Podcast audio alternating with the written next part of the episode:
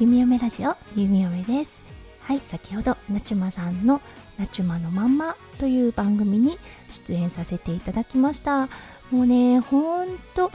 楽しかったです。やっぱりね、コラボっていいですよね。今までね、お話ししたことがなかった方、そう、配信を聞いていて声だけ知っていた方と実際にね、おしゃべりしてみるっていうことでね、もう本当にね、癒されたさんじゅっぷんとなりました。うん、スタイフって本当に不思議な媒体だなって改めて思ったんですね。そう、声を知っている方、うん、だけどね、声を知っているからこそすごく近くに感じるっていうのがこのね、スタイフだと思うんですね。なちゅまさんとはね、お話ししたのは初めてだったんですが、うん、なんかもう初めてではないよなといったような感覚がありました。本当ね、スタイフってすごくね、不思議な、声ってね、本当不思議だなって思います。もうね、なちゅまさんの番組は本当にあのー背中を押してくれる配信です。みよめがね、本当にイヤイヤ期を迎えた息子くんの育児にアップアップになってしまった時、もうね、本当に自分では感情の整理ができなかった時、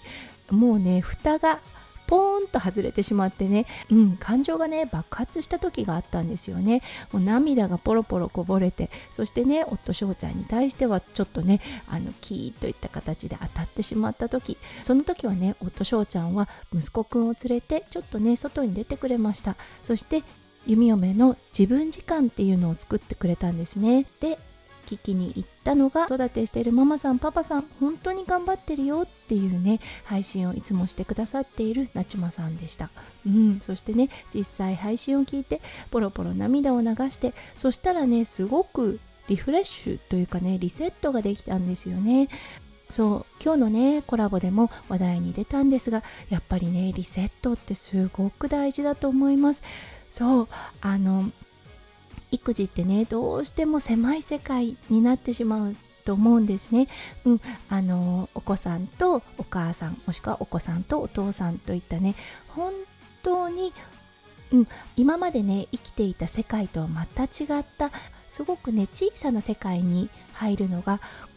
育児だなって、特にね、乳児を育てている方はそうだと思うんですね。そう、だからね、外を眺める余裕を作る。そう、自分時間を、を少しだけでもいいから作る。そう、これね、本当に大事だなって思ったんです。あの、なかなかね、乳児を預けてって難しいとは思うんです。ゆみよめもその一人でした。うん、なぜかね、知らないんですが、あのすごくね、責任感、私が守らなきゃといったような感情がね、むくむくと湧いてしまって、人に頼るっていうことをね、しなくなってしまったんですよね。そうしたらね、狭い世界、そして聞く耳を持たなかった、うん、結果感情の蓋が破裂したというような形になったんですよね。うん、だからね、本当なちゅまさんが言ってくださっている、肩の力を抜いていいんだよっていうね、もうね、言葉がジーンと響いた、うん、あなたは頑張ってるよ、ママは頑張ってるよっていうね、声かけがね、どれだけあの時のゆみよめに響いたかっていうような感じでした。そのね、なちゅまさんと今日はね、一緒にコラボができたっていうことでね、もう大感動でした。うん、もうね、ほんとなちゅまさんありがとうございました。そしてね、リアルで聞いてくださった方、そしてアーカイブで聞いてくださった方、もう本当に感謝します。